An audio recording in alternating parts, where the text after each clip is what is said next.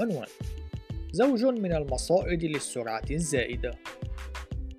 إن لم تكن الاحتمالية الرياضية قد أظهرت وجود هاوية عميقة بما فيه الكفاية على طريق الإلحاد إلى الحقيقة فإنه يوجد قانونان أساسيان يعيقان تقدمه وهما القانون الثاني للديناميكا الحرارية أي الثيرموديناميك وقانون عدم التناقض.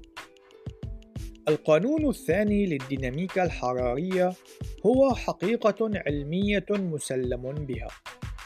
تصف ميل الأنظمة إلى الانحلال واستنفاذ طاقتها المتاحة.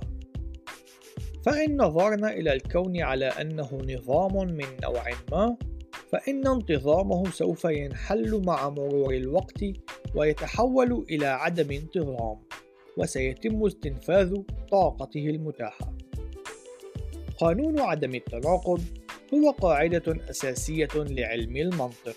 يقول أنه من غير الممكن لشيء ما أن يكون صحيحا وغير صحيح في الوقت عينه وفي المعنى ذاته.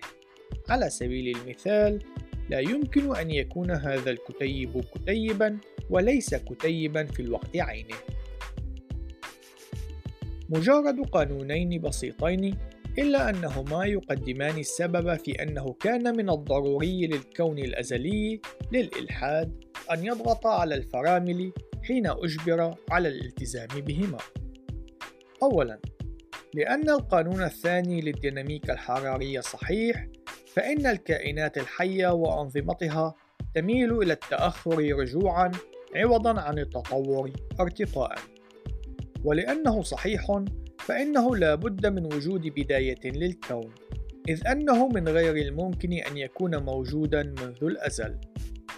إن هاتان النقطتان قد تسببتا بالمفاجأة للكثير من الأشخاص والأسباب هي أولاً إن هذا القانون ينفي إمكانية نشوء الحياة وارتقائها التطوري وفق الطريقة الطبيعية التي يفكر فيها الكثير من الأشخاص.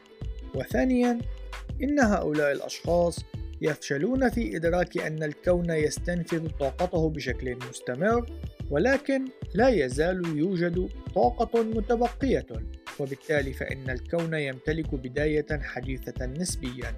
وإلا لكانت كل طاقة الكون قد استنفذت منذ دهور طويلة. ثانيا لأن قانون عدم التناقض صحيح فإن القانون الثاني للديناميكا الحرارية لا يمكن أن يكون خاطئا. وعلى اعتبار أن القانون الثاني للديناميكا الحرارية لا يمكن أن يكون خاطئا فإن الاعتقاد بالتطور الطبيعي والكون الأزلي هو أمر غير منطقي وغير علمي. إن هذه الأمور كافية لدفعك إلى التفكير إلا أن فعل التفكير بذاته سوف يظهر سلسلة أخرى من الحواجز التي تواجه الإلحاد.